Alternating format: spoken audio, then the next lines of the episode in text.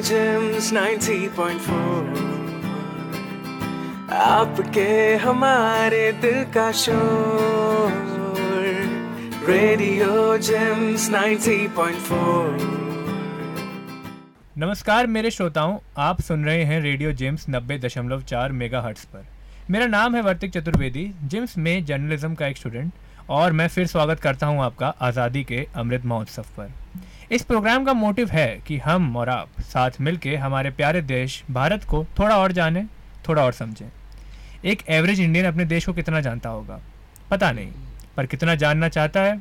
बहुत। क्योंकि जो अपने देश से करे प्यार, वो उसे जानने से आखिर क्यों करेगा इनकार?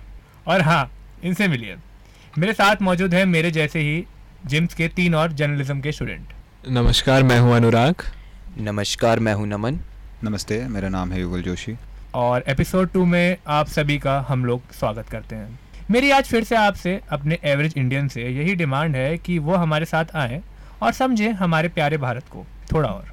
अपने पहले एपिसोड में हमने शुरू किया जानना अपने भारत के इतिहास को उसके प्राचीन काल को। हमने जाना भारत की सबसे पहली सिविलाइजेशन के बारे में सबसे पहले राज्य यानी जनपद के बारे में महाजनपद के बारे में Maurya empire Kushan empire Gupta empire और और भी बहुत। सीधी सीधी बात, हमने इंडिया की एंशियंट हिस्ट्री को अच्छे से समझा, लेकिन सिर्फ़ एंशियंट हिस्ट्री क्यों? अरे भाई, क्योंकि इतिहास है ही इतना ज़्यादा, ऐसे ही थोड़ी ना एक एपिसोड में ख़त्म हो जाएगा। तो आज हम जानेंगे कि प्राचीन भारत के इतिहास के बाद क्या आया। देखिए history is divided into three categories ancient यानी प्राचीन मेडिवियल यानी मध्यकालीन, और मॉडर्न यानी आधुनिक। तो आज बढ़ेंगे अपनी दूसरी कैटेगरी की ओर the medieval history of India Hindustan का मध्यकालीन इतिहास। तो बिना किसी देरी के स्टूडियो में बैठे मेरे दोस्तों से कहूँगा कि अपनी भारत की जाने किताबों को खोलें और आज का ये प्रोग्राम मेरे साथ शुरू करें। Let's begin episode two of Azadi ka Amrit महोत्सव।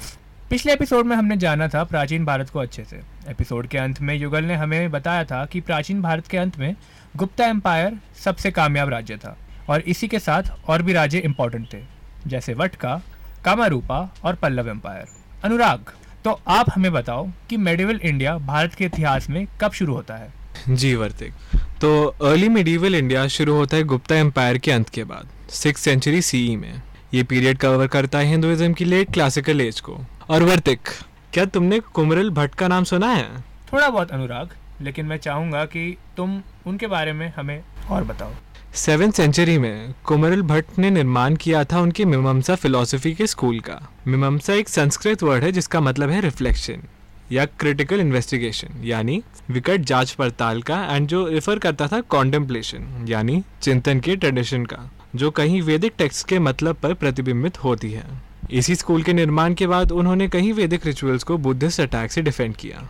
तो ये वो पॉइंट था जब बुद्धिज्म डिक्लाइन हो गया था इंडिया में।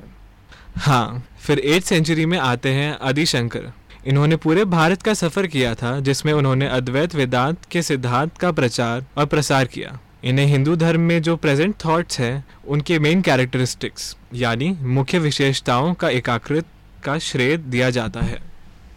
और आदि शंकर ने ही मथस का निर्माण किया था। भारत साम्राज्य के चारों कोनों में जिनका मेन मोटिव था अद्वैत वेदांत को स्प्रेड करना और और भी ज़्यादा डेवलप करना। अनुराग, मैं चाहूँगा कि अब आप हमारे श्रोताओं को इस अर्ली मेडिवल पीरियड के मुख्य राज्यों के बारे में कुछ बताएँ। क्यों नहीं, वर्तिक? सबसे पहले आते हैं चालुक्य एम्पायर इन्होंने राज किया था सदर्न और सेंट्रल इंडिया पर सिक्स से ट्वेल्थ सेंचुरी के बीच। इसमें तीन रिलेटेड लेकिन अलग अलग डायनेस्टीज थी। चालुक्यस के राज्य के समय को हम कर्नाटका की हिस्ट्री का गोल्डन एज भी कहते हैं। साउथ इंडिया की राजनीतिक माहौल बिल्कुल चेंज कर दिया था चालुक्यस ने, जिसकी वजह से छोटे किंगडम्स की जगह आने लगे बड़े एम्पायर्स चालुक्य साम्राज्य के राइज ने कुशल प्रशासन, यानी इफ़ेक्टिव एडमिनिस्ट्रेशन विदेशी व्यापार, यानी ओवरसीज ट्रेड और एक नई वास्तुकला, एक न्यू स्टाइल ऑफ़ आर्किटेक्चर को फाउंड किया, चालुक्य वास्तुकला. नेक्स्ट आता है राष्ट्रकूट एम्पायर जिन्होंने राज किया था करीबन 200 साल तक. अपनी पीक पर राष्ट्रकूट ने उत्तर में गंगा नदी और यमुना नदी के दोआब से लेकर साउथ में केप कोमोरिन तक शासन किया। इस डायनेस्टी के अर्ली रूलर्स हिंदू थे, लेकिन बाद के रूलर्स जो जैन धर्म में काफ़ी प्रभावित किया। एलोरा में जो कैलाशनाथ टेंपल के, वो इसी समय बिल्ट किया गया था। सुलेमान, जो एक अरब ट्रैवलर है, उन्होंने राष्ट्रकूट एम्पायर को दुनिया के चार महान राज्यों में से एक बताया था। फिर मैं बात करूँगा गुर्जर प्रतिहर एम्पायर की, जिन्होंने कहीं सारी अरब आर्मीज को हराया था। नागभट्टा द सेकंड के under Gurjara Pratihara northern India की सबसे पावरफुल डायनेस्टी बन गई थी। वेस्ट में सिंध की सीमा से लेकर ईस्ट में बिहार तक और नॉर्थ में हिमालय से लेकर साउथ में नर्मदा तक, ये राज्य फैल गया था। इसके बाद पला एम्पायर जो गोपाला द फ़र्स्ट ने फाउंड किया था, उससे एक बुद्धिस्ट डायनेस्टी रूल करती थी बंगाल से। पला साम्राज्य को बंगाल का गोल्डन पीरियड माना जाता है। और अंत में हमारे पास है Chola empire Cholas ninth century के बीच में आए और उन्होंने स्थापित किया साउथ इंडिया का ग्रेटेस्ट एम्पायर इन्होंने पूरे का पूरा साउथ इंडिया अपने रूल के अंदर यूनाइट कर लिया था। और तो और they even had parts of south east Asia जैसे श्री विजय। उन्होंने श्रीलंका के राजनीतिक मामलों पे पूरा कंट्रोल बना के रखा था 200 साल तक। शुक्रिया अनुराग। अब आगे लेकर चलते हैं अपने श्रोताओं को लेट मेडिवल पीरियड में। 1200 से 1526 का जो समय था, इसमें Muslim central Asian nomadic clans ने काफ़ी इन्वेजन किया भारत पर। इसके बाद दिल्ली सल्तनत का राज आया और कहीं अलग अलग एम्पायर्स बने। दिल्ली सल्तनत दिल्ली में स्थित इस्लामिक राज्यों की एक सीरीज़ है, जिन पर टर्किक टर्को इंडियन और पश्तून ओरिजिन की डायनेस्टीज ने राज किया था। नमन। तो ये दिल्ली सल्तनत कब आई थी भारत में? वर्तिक, देखिए, बारहवीं और तेरहवीं शताब्दी में टर्क्स जो थे, उन्होंने हमला किया था उत्तरी भारत पर और फिर स्टैब्लिश किया दिल्ली सल्तनत को। उन्होंने भारत के काफ़ी हिस्से पर राज किया, तेरहवीं से सोलहवीं शताब्दी तक। मुमलुक डायनेस्टी ने मैनेज कर लिया था नॉर्दर्न इंडिया के बहुत ही ज़्यादा हिस्से को अपने अंपायर के अंदर और फिर खिलजी डायनेस्टी ने तो तकरीबन पूरे भारत पर कब्जा कर लिया और इनके साथ हिंदू किंगडम्स थे जो साउथ में थे, उन्हें जागीरदार राज्यों में बदल दिया गया था। जागीरदार राज, यानी वैसल स्टेट्स यानी वो स्टेट्स जो अंडर कंट्रोल होते हैं, अलग सुपीरियर स्टेट्स के।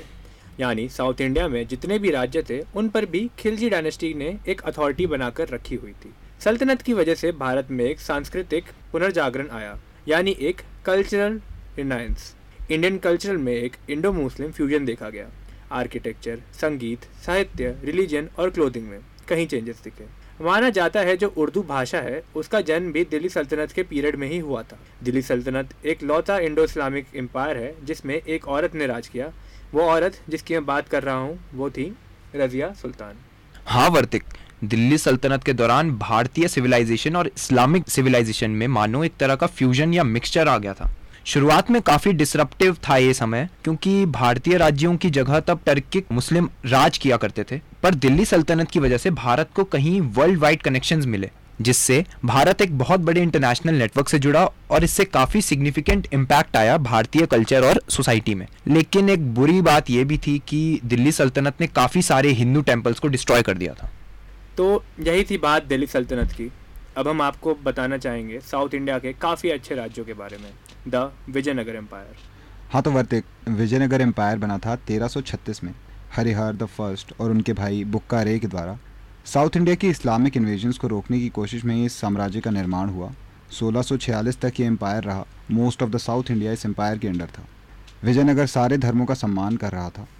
राजाओं ने प्रतिपलाचार्य यानी ब्राह्मण और गायों के रक्षक यानी हिंदू के धर्म में विश्वास करना जैसे शब्दों का निर्माण किया जिससे यह पता चलता है कि वो हिंदू धर्म को रखना चाहते थे लेकिन साथ साथ इस्लाम की भी उतनी ही इज़्ज़त करते थे जैसा उनके कोर्ट सेरेमोनियल्स और कपड़ों में दर्शाया गया है। रॉयल क्वार्टर्स के पास ही इस्लामिक क्वार्टर्स पाए गए हैं एक आर्कियोलॉजिकल डेक के बाद।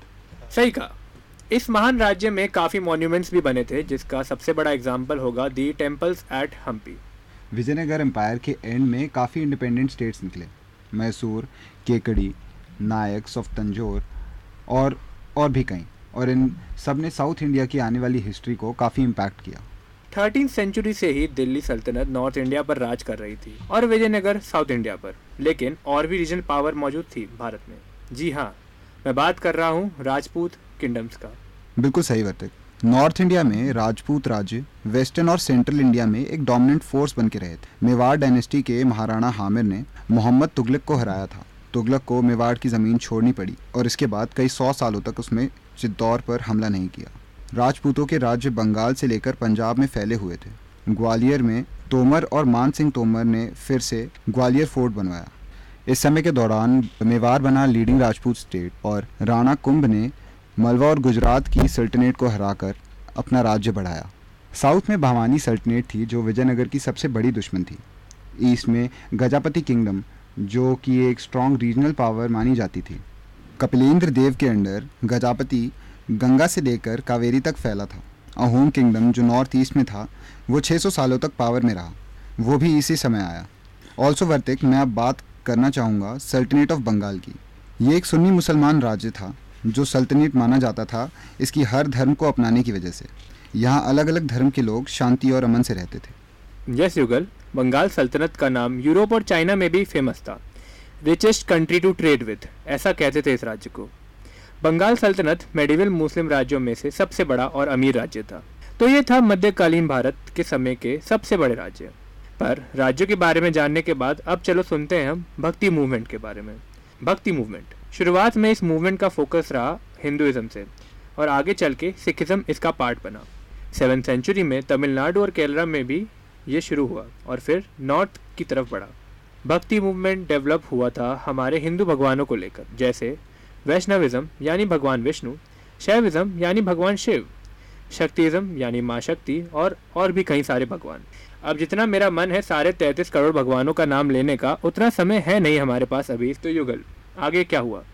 गुरु नानक देव जी की स्पिरिचुअल टीचिंग से बना सिखिज्म और उनके बाद आए नौ और सिख गुरुज।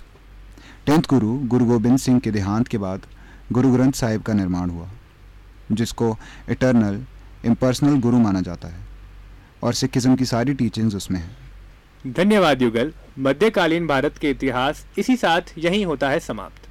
आपको अंदाज़ा हो गया होगा अब तक कि हमारा भारत का इतिहास कितना वास्ट है कितना महान है। सो दिस इज़ इट ये एंड नहीं है। हिस्ट्री अभी बाकी है मेरे दोस्त। अगले एपिसोड में हम जानेंगे हमारे आधुनिक भारत को, हमारे मॉडर्न इंडिया को। हम जानेंगे मुगल डायनेस्टी से लेकर ब्रिटिश इंडिया तक। क्या हुआ और कैसे हुआ? तो अब हम आपसे विदा लेना चाहेंगे। हम चारों जिम्स के स्टूडेंट्स यहीं पे होता है एपिसोड ख़त्म और अगली बार मिलेंगे आपसे। पर जाने से पहले हमारे साथ हैं नमन रतूड़ी। जो सुनाना चाहेंगे आपको एक बहुत ही ज़्यादा खूबसूरत गीत। ए वतन वतन मेरे आबाद रहे तू। ए वतन वतन मेरे आबाद रहे तू। मैं जहाँ रहूँ, जहाँ में याद रहे तू। मैं जहाँ रहूँ, जहाँ में याद रहे तू। ए वतन, मेरे वतन। ए वतन, मेरे वतन। सभी श्रोताओं को हमारी तरफ़ से धन्यवाद। रेडियो जेम्स Gems 90.4 आपके हमारे दिल का शोर। Radio James 90.4